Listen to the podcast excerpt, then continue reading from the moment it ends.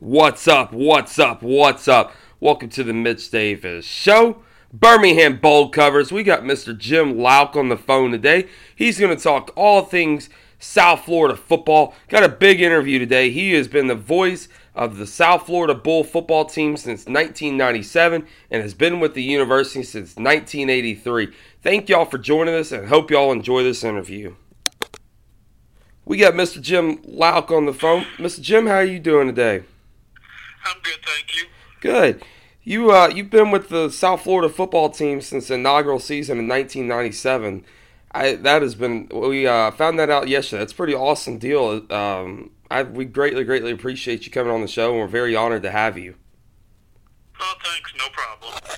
So we're going to jump right into uh, a couple questions about South Florida football. What is the general consensus going into the Birmingham Bowl? I know you guys went there last year. What is the general consensus around the fan base going into this uh, Birmingham Bowl in a couple weeks? I think it's a mixed bag. I think if you ask the general fan base in September, were you envisioning going back to Birmingham for a second straight year for a bowl game? The answer would have been no. Uh, they uh, they certainly had their hopes pinned on a conference championship and maybe a New Year's Day bowl, and the team didn't miss it by much, but they took a four point loss against Houston and a seven point loss against UCF.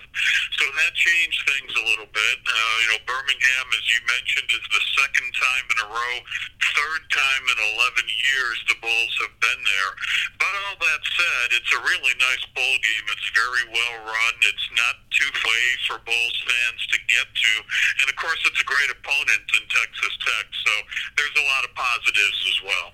It looks like this game is going to be a very high-powered offensive game, especially with UCF, you know, ranking. I mean, Quinton Flowers has a 53.4 uh, completion rate, 2,600 yards this year. I mean, and the and the offense has been absolutely phenomenal.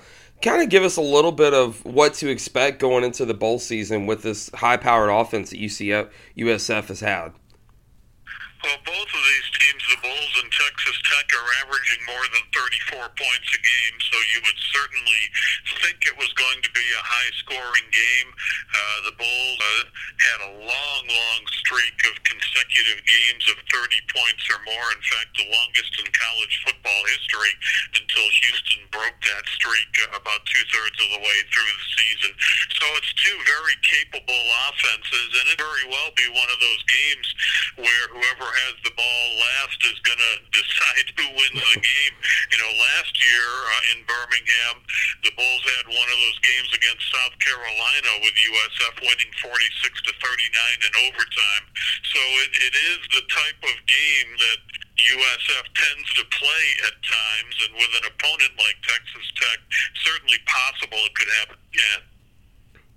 I think that I think this game with Texas Tech is going to be a very good matchup. I mean, Texas Tech's very improved on defense from last year, and you look at South Florida's defense. I mean, they're ranking, you know, top ten in the country on you know on some of the defenses. I mean, they're 28th in total defense and 22nd in rush defense.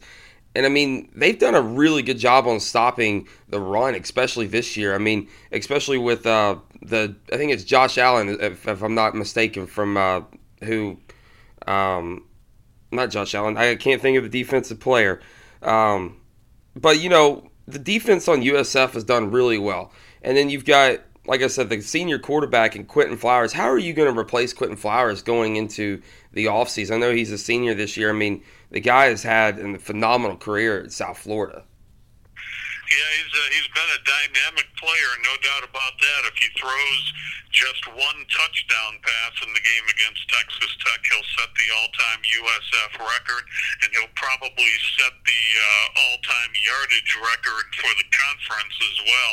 There's a couple of guys that have been in waiting behind Flowers, Brett Kean and Chris Oladokun. One is a sophomore, one is a redshirt freshman, and those are probably the two guys that are going to kind of battle it out uh, leading up to next year to see who the starting quarterback is going to be. Flowers uh, didn't play a whole lot in his freshman year, but he was a full-time starter sophomore, junior, senior, so he's been the guy for a long time. It's definitely going to be a transition, but uh, the coaching staff feels that between Kean and Oladokun, they've got a couple of good options for carrying on next year. And with that with that question, we're gonna I'm gonna ask you a little recruiting question. You've you guys have done really well in recruiting. You've got 23 guys committed, 21 from Florida. How many of those guys do Charlie Strong and co- the coaching staff expect to, you know, stay with South Florida with the coaching changes at Florida or at the other universities across the state, you know, at Central Florida and at Florida State? How many of those in-state guys does Coach Strong and the uh, South Florida staff expect to keep on early signing day coming up? Well, we all know the word commitment is uh, is kind of a, maybe a misnomer when some of these uh, high school students uh, announce so early and then change in the course of time. You know, there's an influx of new coaches in the state of Florida, obviously, but I don't know that that changes very much. Uh, this has been the major leagues of college recruiting in the state of Florida for quite some time, and uh, you know, the the saving grace I think for all of these programs is the sheer number of talented high school players that the state of Florida turns out. There's a lot to choose from. I'm sure the USF coaching staff would tell you that their their commitments are strong and that things aren't going to change based on the coaching changes around the state. But it's ultra competitive, and uh, you never quite know till signing day.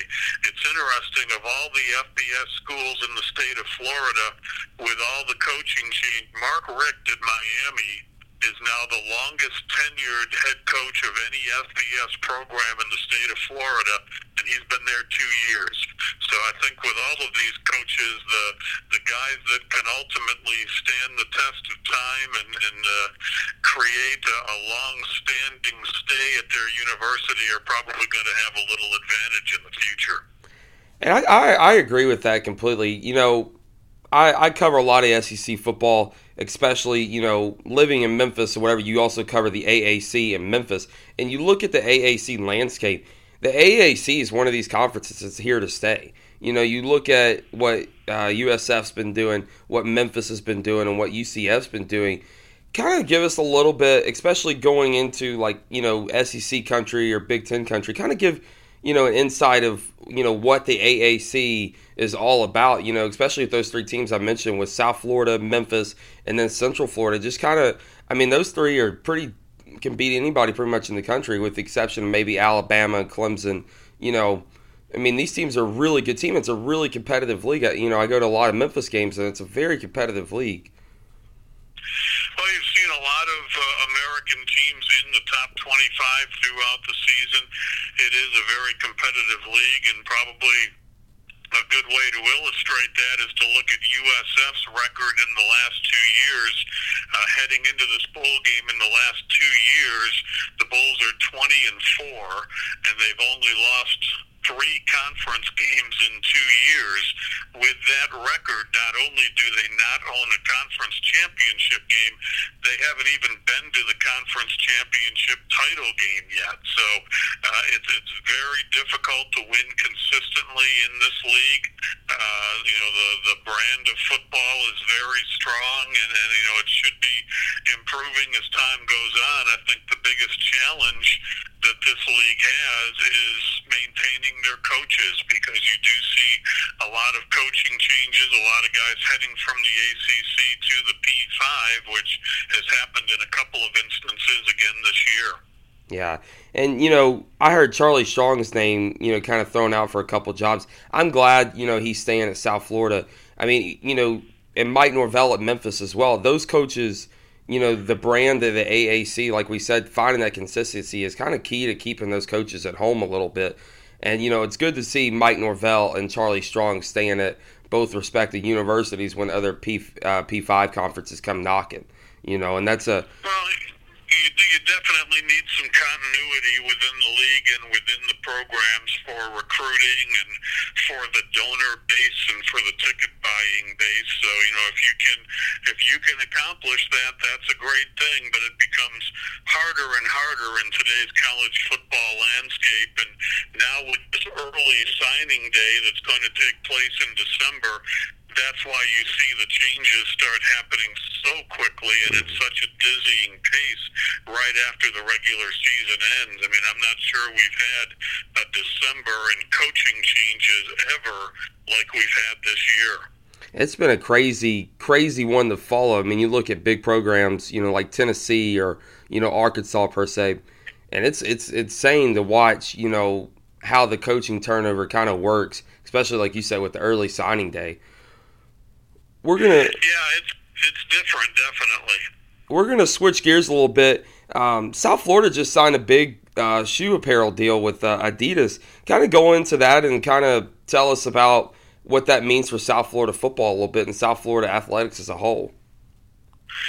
Well, this uh, had been an Under Armour school for eight years and actually will continue to be until July of 2018. Whenever a contract comes up, uh, you know, you get a chance to evaluate the marketplace, and the uh, the partnership with Adidas uh, was the best route for USF uh, to go with, and that's become such a crucial decision for every university uh, just because of the product you receive and obviously the dollars involved and the merchandise that you uh, hope your fan base will buy.